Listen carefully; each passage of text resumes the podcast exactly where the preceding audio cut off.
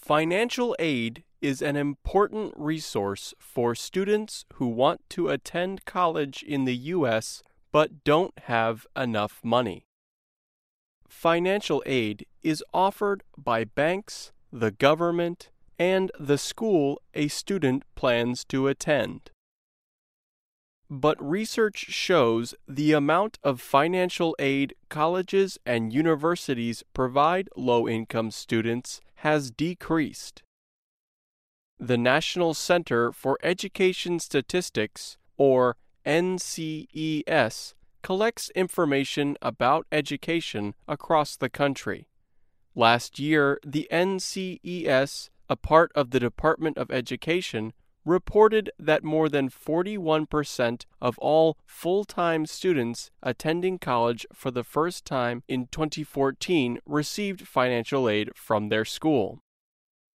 But the NCES report also shows the average amount of institutional aid for low income students has decreased steadily from 1996 to 2012.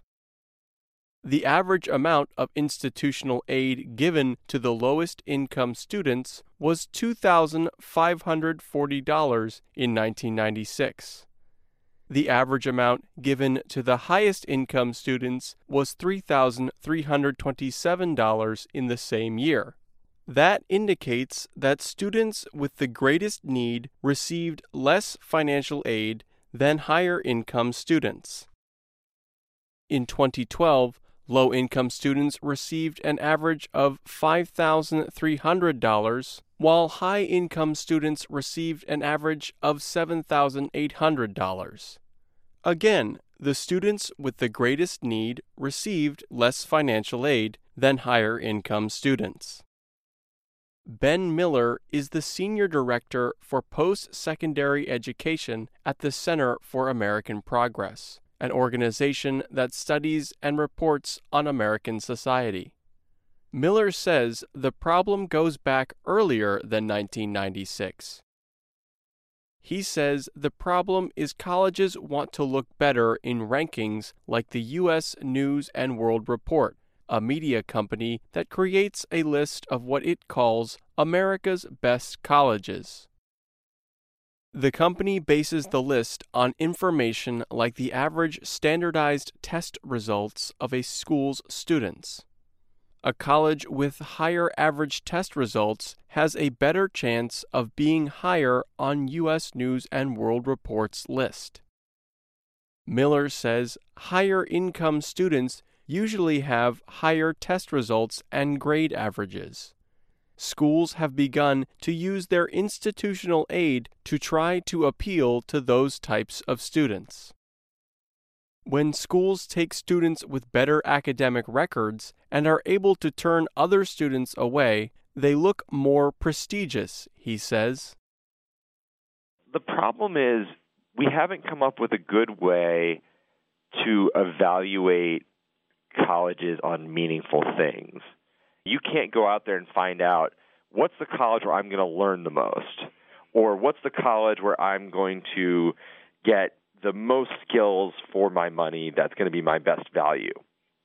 And so instead, we use a lot of things that we think might represent quality and value, but really don't necessarily. The College Board lists the average cost of universities in the U.S. They looked at the average cost for residents to attend a public four year institution in their state. They found the cost was $9,410 for the 2015 2016 academic year. The average cost for a private four year institution was $32,405 for the same year. The U.S. government spent about $31.5 billion on Pell Grants in the 2013 2014 academic year. The Pell Grant program is the main source of federal financial aid. The government has offered Pell Grants since 1972.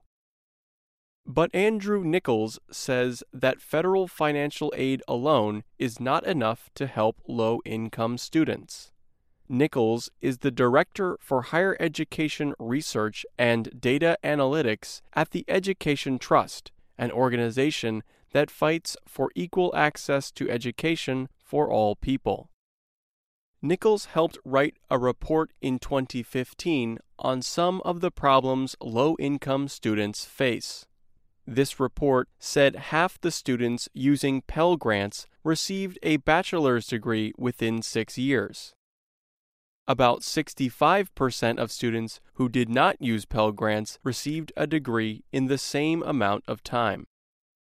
This does not mean that students with more money are smarter, Nichols says. Working more than 15 hours a week can cause students to perform poorly in the classroom. So you don't have enough aid, so you need to work. And then when you start working, it takes away from your ability to focus on your studies.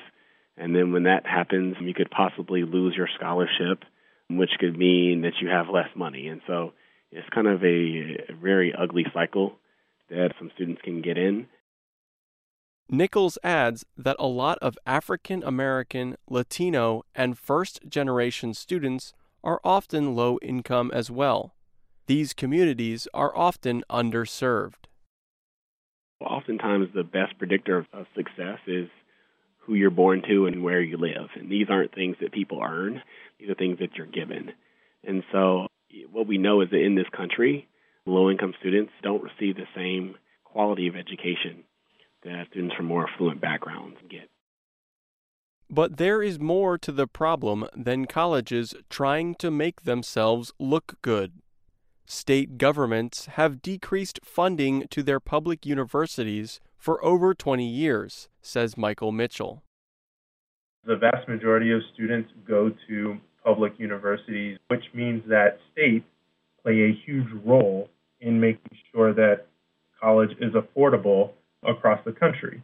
And over the past few years, as states have cut funding, it makes it much more difficult for the vast majority of students to go and afford college. Mitchell is a senior policy analyst at the Center on Budget and Policy Priorities. The center is an organization that studies how the government could use its money to reduce poverty. He wrote a report in May about state funding to public universities. The report shows only four states Montana, North Dakota, Wisconsin, and Wyoming are spending more money per student than before the economic recession in 2008. On average, spending in other states is down 17% per student from what it was in 2008. I'm Pete Musto.